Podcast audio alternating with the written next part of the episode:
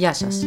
Είμαι η Ελένη Μπλούχου και ασχολούμαι με το κρασί περισσότερο από 15 χρόνια ως σύμβουλος επικοινωνίας και μάρκετινγκ για πολλά και μεγάλα εινοποιεία στην Ελλάδα, ως ε, σύμβουλος πρόθεσης και προβολής στο εξωτερικό για τη χώρα και επίσης ως κριτής σε διεθνείς διαγωνισμούς μετά από εξειδικευμένες σπουδές τις οποίες έκανα στη διάρκεια της πορείας μου.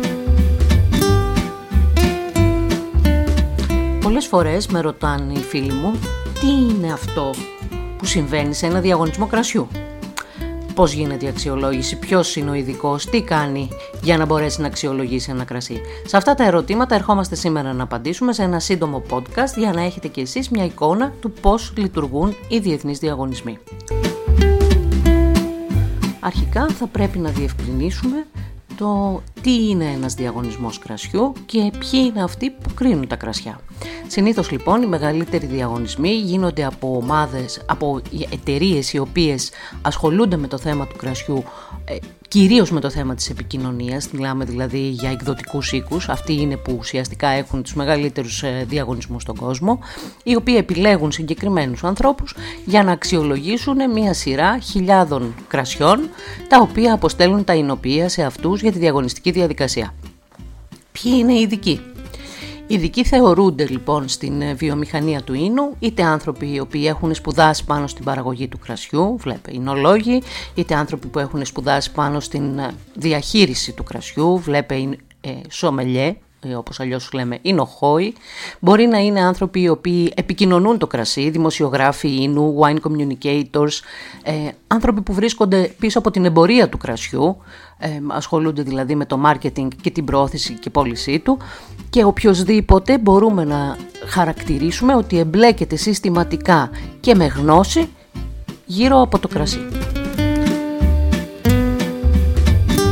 Ανάλογα με το ύφος και το στυλ του διαγωνισμού υπάρχει και μία ποσόστοση σε σχέση με τους ανθρώπους οι οποίοι καλούνται για να κρίνουν τα κρασιά. Δηλαδή έχουν περισσότερους δημοσιογράφους, έχουν περισσότερους συνολόγους, έχουν περισσότερους ανθρώπους του εμπορίου. Αυτό περίπου καθορίζεται και από το χαρακτήρα που έχει ο κάθε διαγωνισμός.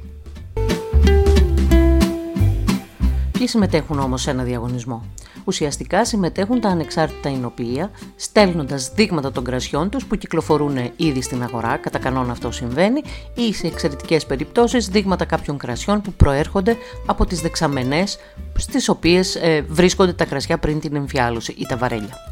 Τι κάνουν, συμπληρώνουν μια φόρμα, τη στέλνουν στην εταιρεία η οποία διεξάγει το διαγωνισμό και καταβάλουν ένα αντίτιμο το οποίο κυμαίνεται μεταξύ 100 και 150 ευρώ συνήθως για κάθε ξεχωριστό δείγμα που παραλαμβάνουν στην εταιρεία του διαγωνισμού. Οι κριτές λοιπόν ενός διαγωνισμού χωρίζονται σε ομάδες. Στις ομάδες αυτές, ανάλογα με το ύφος του διαγωνισμού, να προσπαθούν να υπάρχει μια αντιπροσωπευτικότητα ως προς το επάγγελμα του ε, κριτή, το βασικό του επάγγελμα. Χωρίζονται λοιπόν σε ομάδες των 5 ατόμων, 4, 6, ανάλογα την περίπτωση και κάθε ομάδα έχει και έναν επικεφαλής, ο οποίος είναι ο πιο έμπειρος ουσιαστικά από τα μέλη.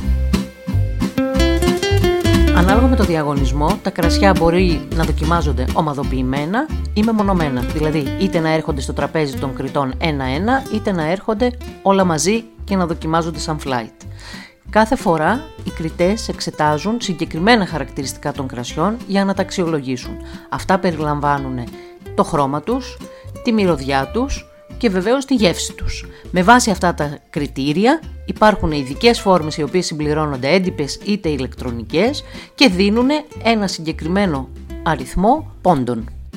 Καθώς οι κριτές είναι χωρισμένοι σε επιτροπές, για κάθε κρασί που δοκιμάζεται βγαίνει ο μέσος όρος της βαθμολογίας των ανθρώπων που το δοκίμασαν. Έτσι λοιπόν, έχοντας 5, 6 ή 7 άτομα στις επιτροπές αυτές, βοηθάει στο να έχουμε μια πιο αντικειμενική γνώμη για το πώς αυτό το κρασί εκφράζεται. Τα αποτελέσματα συλλέγονται, είτε απευθείας ηλεκτρονικά είτε συλλέγοντας τις φόρμες και από εκεί και πέρα βγαίνουν οι βαθμολογίες στις κατηγορίες τις οποίες έχει ο κάθε διαγωνισμός. Ανάλογα λοιπόν με την βαθμολογία την οποία συγκεντρώνει ένα κρασί, κατηγοριοποιείται στις ε, βραβεύσεις που δίνει ο κάθε διαγωνισμός. Αν είναι ένα χρυσό μετάλλιο, ένα αργυρό, ένα χάλκινο.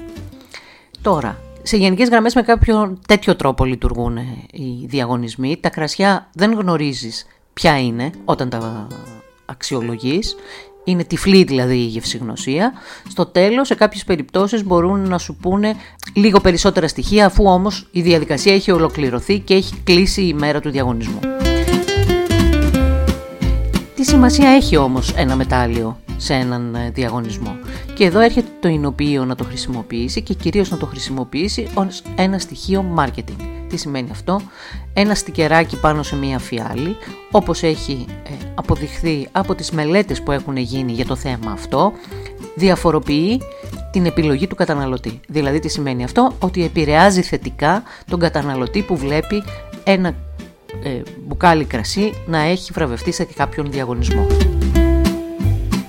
Ο βαθμός βέβαια της επιρροής εξαρτάται και από το ποιος είναι ο διαγωνισμός.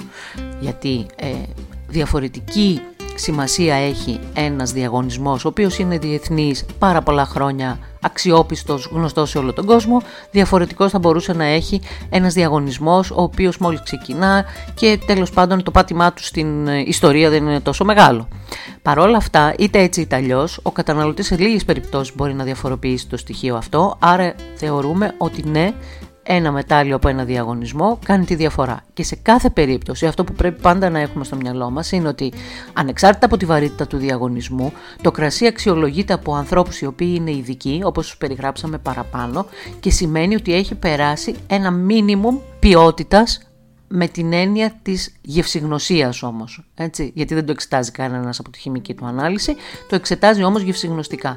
Όταν λοιπόν έχεις ένα κρασί με ένα βραβείο, σημαίνει ότι ένας ειδικός το έχει αξιολογήσει ώστε να ξεχωρίσει από άλλα που βρισκόντουσαν στην ίδια ομάδα. Αυτό βέβαια δεν υποχρεώνει τους ε, καταναλωτές όταν δοκιμάσουν το κρασί να τους αρέσει κιόλας, γιατί αυτό είναι μια άλλη συζήτηση για ένα άλλο podcast, αλλά ουσιαστικά τους δίνει ένα μίνιμουμ σωστής ποιότητας. Αυτό είναι το χαρακτηριστικό. Και όταν είσαι μπροστά σε πάρα πάρα πολλά κρασιά, αυτό βοηθάει. Δεν σημαίνει βεβαίως και από την άλλη μεριά ότι όταν δεν έχει ένα κρασί, ένα, ε, δεν έχει πάρει ένα βραβείο, είτε γιατί ποτέ δεν το έστειλε ο Ινοποιός σε ένα διαγωνισμό, είτε γιατί κάποια στιγμή δεν βραβεύτηκε, ότι δεν είναι ένα καλό κρασί και ότι δεν είναι ένα κρασί που θα σας αρέσει. Απλώς ψυχολογικά μία, ε, ένα στικεράκι βοηθάει. Είμαι η Ελένη Μπλούχου είστε στα podcast των Wine Lovers και αν σας άρεσε αυτό που ακούσατε, ακολουθήστε μας για πολλά ακόμα.